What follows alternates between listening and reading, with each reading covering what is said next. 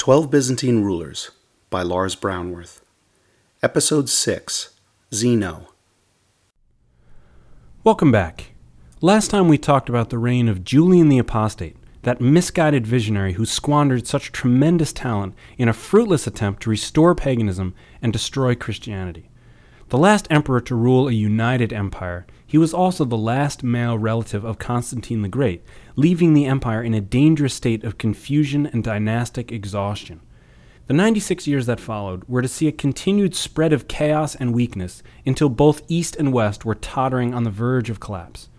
This was to end with perhaps the most eventful reign in Byzantine history, that of a barbarian general named Zeno, who against all odds rose from his humble origins to become the sole emperor. The term barbarian, by the way, is misleading, conjuring up images of half-naked savage hordes rampaging through history, burning everything in their path.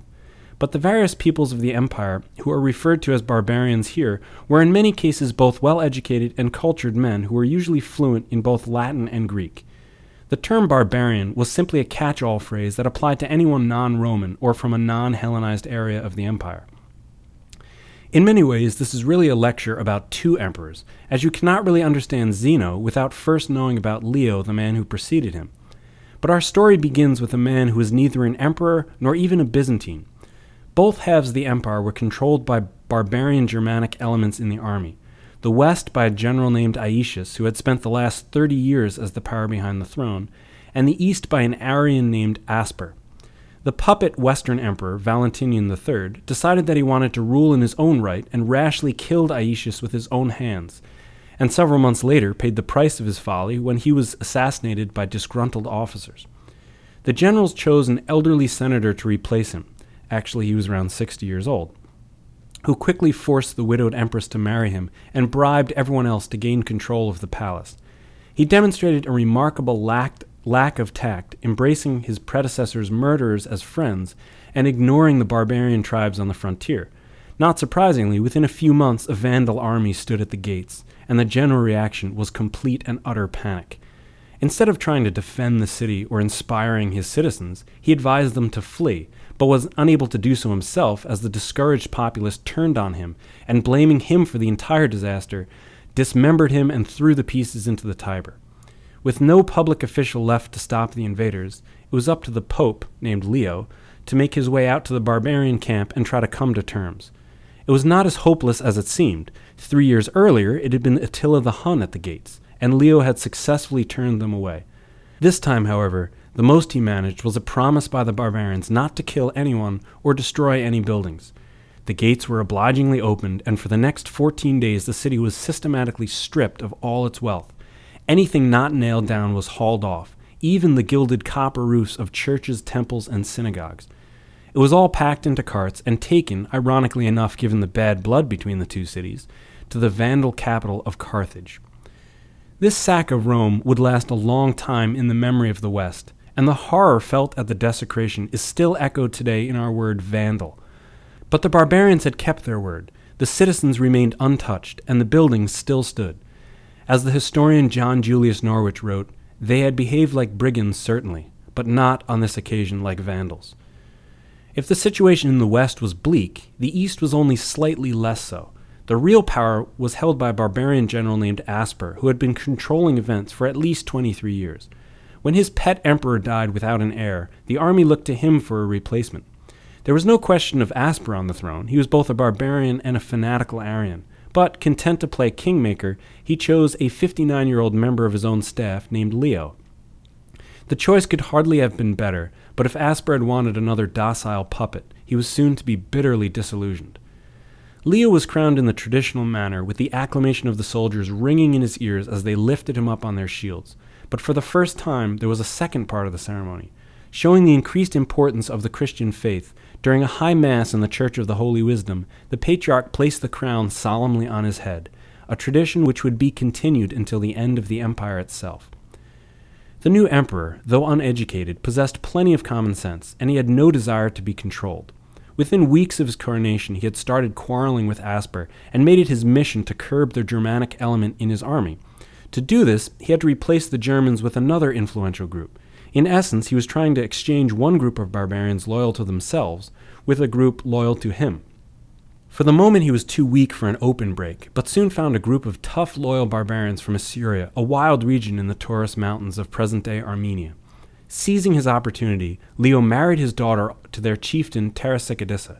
The chieftain, perhaps to make himself more acceptable to the Greek-speaking natives of Constantinople, mercifully changed his name to Zeno.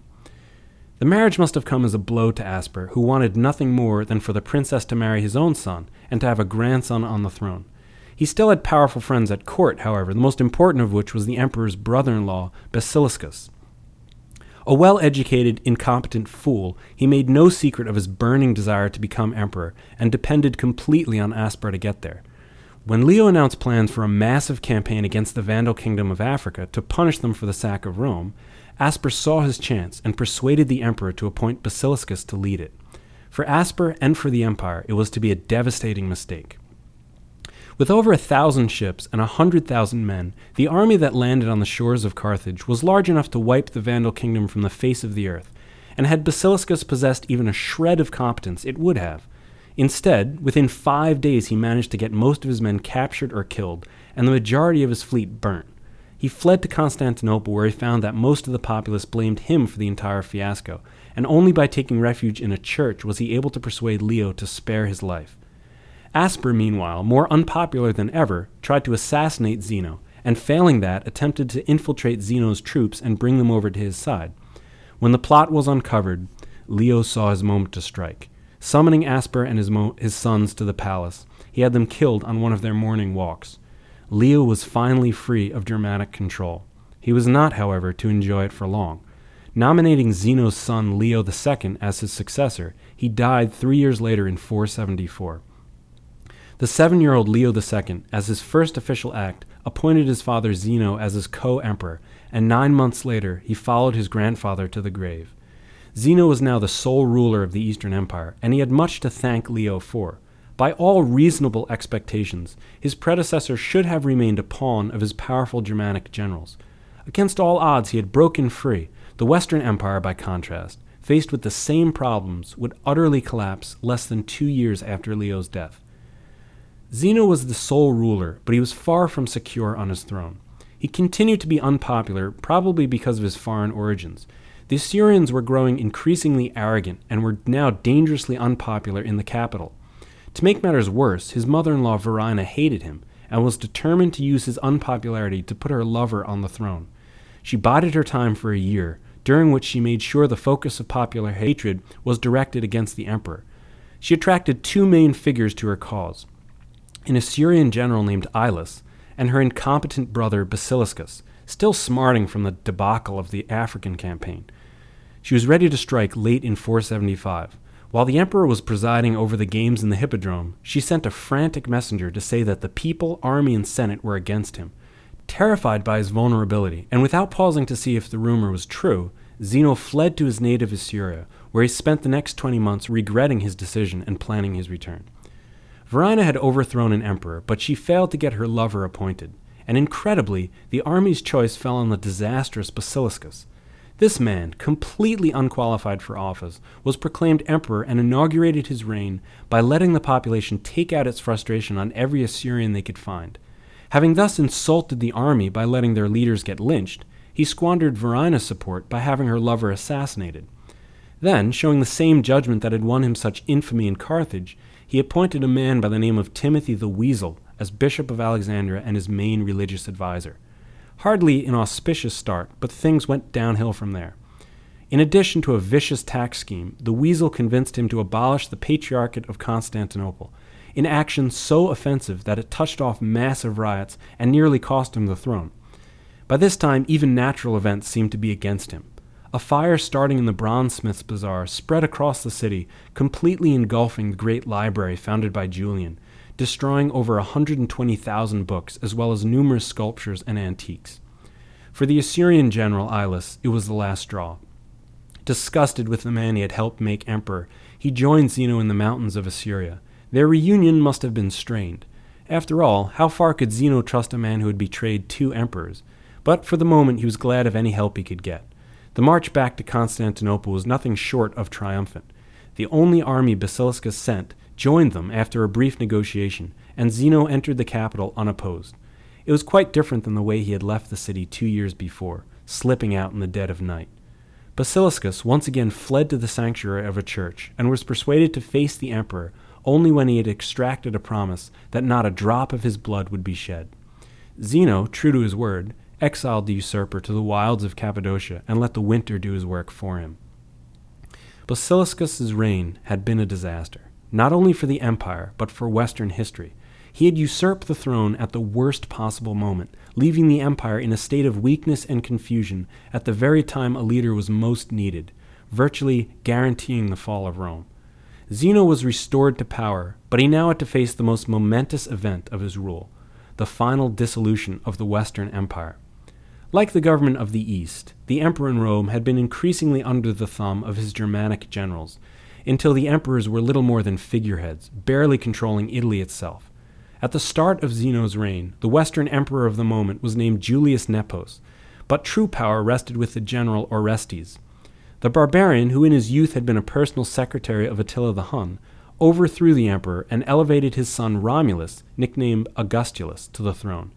Romulus Augustulus had two famous namesakes to live up to, but he never got the chance, as he was little more than a child, and within a year, three barbarian tribes led by a man named Odoacer demanded one-third of Italy to settle him.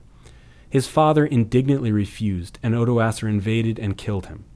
In September four seventy-six, when the new king entered Ravenna, now the capital of the Western Empire, he felt sorry for the pathetic young emperor, and instead of killing him, he sent him into a comfortable exile in Campania.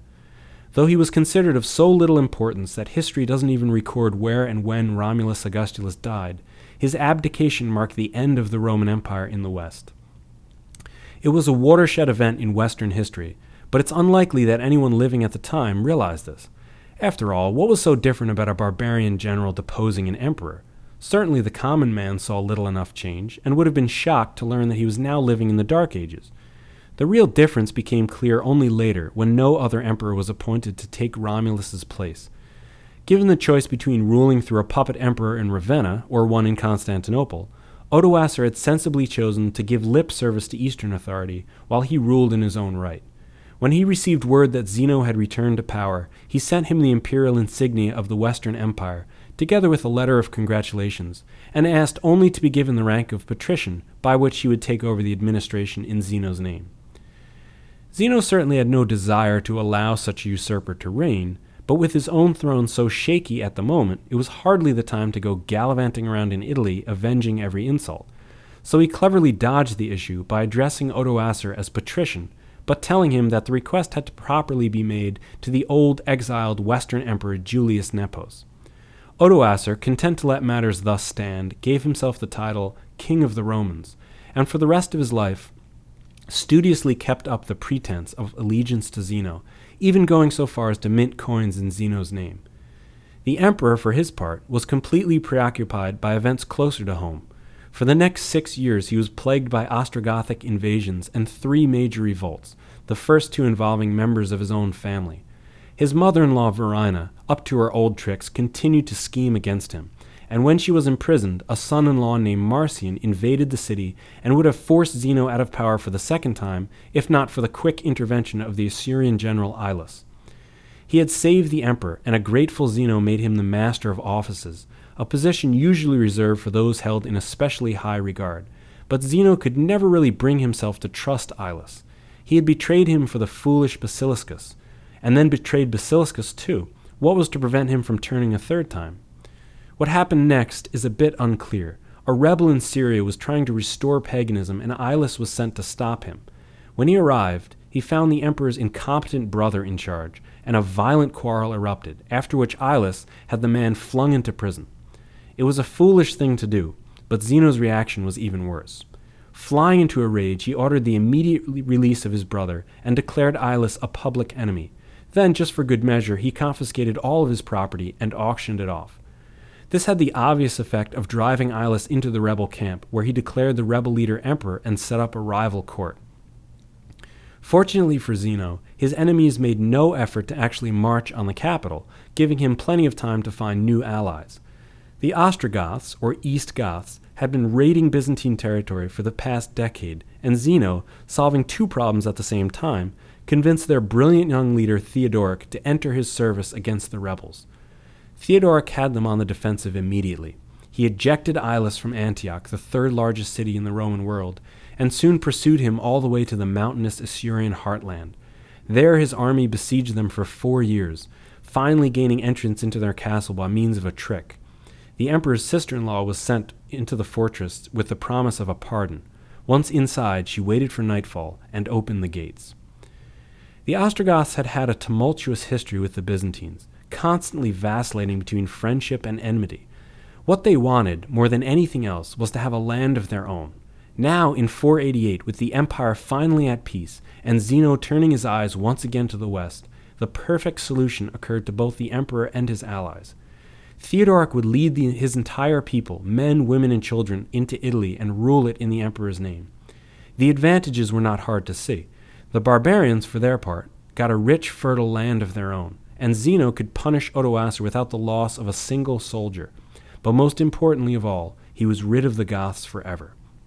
Theodoric spent the next five years fighting in Italy, at times on the brink of victory or defeat. Finally, having blockaded Odoacer inside his capital, he announced that he was tired of fighting and was willing to rule jointly and share the palace in Ravenna. Odoacer, finding the terms quite generous, agreed at once and invited his rival into the city. Theodoric reciprocated by giving a great banquet in his colleague's honor and holding it in his wing of the palace. According to one source, it was Theodoric himself who, as Odoacer was taking his seat, stepped forward and struck him with his sword, cutting him almost in half from the collarbone to the thigh. The force of the blow surprised even him. He is said to have laughed, "The wretch cannot have had a bone in his body." Theodoric's reign had begun in warfare and blood, but he was to rule both wisely and well for the next thirty-three years. He was content to pay lip service to the Byzantine Empire, and for the rest of his reign, the only face on his coins was that of the emperor in the east. But his successors were not willing to keep up the charade, and in less than sixty years the West was so far lost that it would take a full-scale invasion to reclaim it. It would also have another important consequence. The people of Rome, abandoned as a capital and lacking any secular ruler, turned to the Pope to fill the vacuum, giving him both spiritual and temporal power, and ushering in the age of the medieval papacy. Zeno, however, did not even live long enough to see Theodoric conquer Italy. Obviously in failing health by the time of the invasion, he spent his last years trying to solve one of the endemic religious controversies so common in Byzantine history. The Monophysite heresy, which held that Christ was divine but not human, was gaining strength in the eastern provinces, and in a spectacularly unsuccessful attempt to reconcile Orthodox and heretics, he issued a statement which papered over the differences without actually taking a stand on any of the controversial issues. The letter so infuriated both sides, the Pope excommunicated the Patriarch of Constantinople, and the Patriarch excommunicated him right back, plunging the entire church into a schism that would last the next thirty-five years. It was but another breach in the tragic relationship between the East and the West. Zeno had never been a popular emperor, and when he died in four ninety-one from a fit of epilepsy, he was not genuinely mourned. His reputation had been stained by the loss of the West, as well as chronic rebellions and religious chaos. And when the crowd saw his widow, who would pick his successor, they greeted her with cries of, "Give the empire an Orthodox emperor! Give the empire a Roman emperor!" The empress got their point. She chose the minister of finance, a native citizen of impeccable breeding, and married him six weeks later. It was a firm rejection of Zeno and his policies, and yet also an unfair one. For all his unpopularity, he left the empire a more stable place than he found it. Knowing the limits of his power, he picked his battles carefully, working tirelessly to increase the treasury and strengthen the state. He can hardly be blamed for the fall of the Western Empire, or for his inability to instantly avenge it. His reign had been perhaps the most momentous in the history of the empire, seeing both the final dissolution of the West and the birth of the medieval papacy. Zeno has often been consigned to that long list of forgotten rulers, glossed over by historians if discussed at all. And yet, no previous ruler had to face such serious threats while so unsecure of his own throne. His legacy, and perhaps the true measure of his leadership, is not that the empire prospered, but that it survived at all. It would be left to his successors to restore the glory of the empire and avenge the West. Join me next time as I discuss the man who, thirty-six years later, would rise to do just that, Justinian, the greatest of all Byzantine emperors, and the last man to dream on a truly imperial scale. Twelve Byzantine Rulers is a podcast written and recorded by Lars Brownworth, author of the book Lost to the West, The Forgotten Byzantine Empire That Rescued Western Civilization. Look for Lost to the West on Amazon dot com or at your local bookstore. Visit us at twelve byzantine rulers dot com.